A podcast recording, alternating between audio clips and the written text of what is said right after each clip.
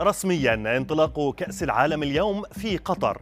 بعد إزالة حظره من تويتر ترامب لا أرى سببا للعودة.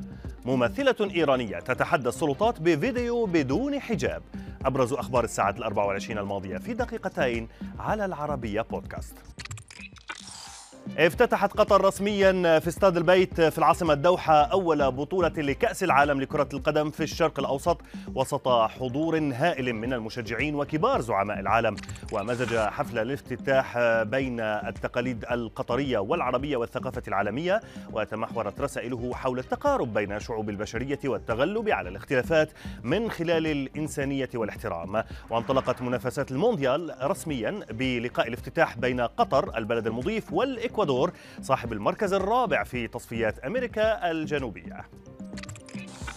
بعد ساعات فقط من إعادة المالك الجديد لتويتر إيلون ماسك حساب الرئيس السابق دونالد ترامب وتفعيله أكد الأخير أنه لا يرى أي سبب للعودة إلى المنصة مشيدا بمنصته الجديدة تروث سوشيال وقال ترامب في كلمة عبر الفيديو خلال الاجتماع السنوي للحزب الجمهوري في لاس فيغاس إن منصة العصفور الأزرق لديها العديد من المشكلات والحسابات الوهمية والمزيفة. بعدما نشرت الفنانة الإيرانية تيرانا علي دوستي فيديو ظهرت فيه دون حجاب الممثلة هانكاما قضياني المقيمة بإيران تنشر هي الأخرى فيديو من دون حجاب على صفحتها على إنستغرام.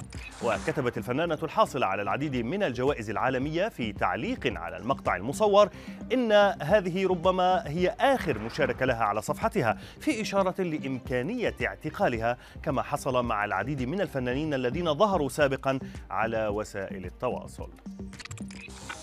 إلى الجزائر هذه المرة النيابة العامة في البلاد طلبت إنزال عقوبة الإعدام بحق 74 متهما بتعذيب المواطن جمال بن إسماعيل وإحراقه حيا والتنكيل بجثته خلال اشتعال الحرائق في منطقة القبائل في الجزائر قبل حوالي عام وهذا بداعي افتعاله الحرائق. يذكر أن جمال بن إسماعيل كان يبلغ من العمر 38 عاما حين ذهب كمتطوع للمساعدة في إطفاء حرائق الغابات في منطقة القبائل وأثارت قضيته تعاطفا واسعا بعد قتله بطريقة بشعة بتهمة إشعال الحرائق. وفي خبرنا الأخير حادثة طريفة شهدتها مدينة بوكور الإندونيسية بعدما زيف رجل أربعيني وفاته وهذا للتهرب من ديونه إلا أن حيلته انكشفت بعدما صور فيديو له وهو يتحرك داخل التابوت.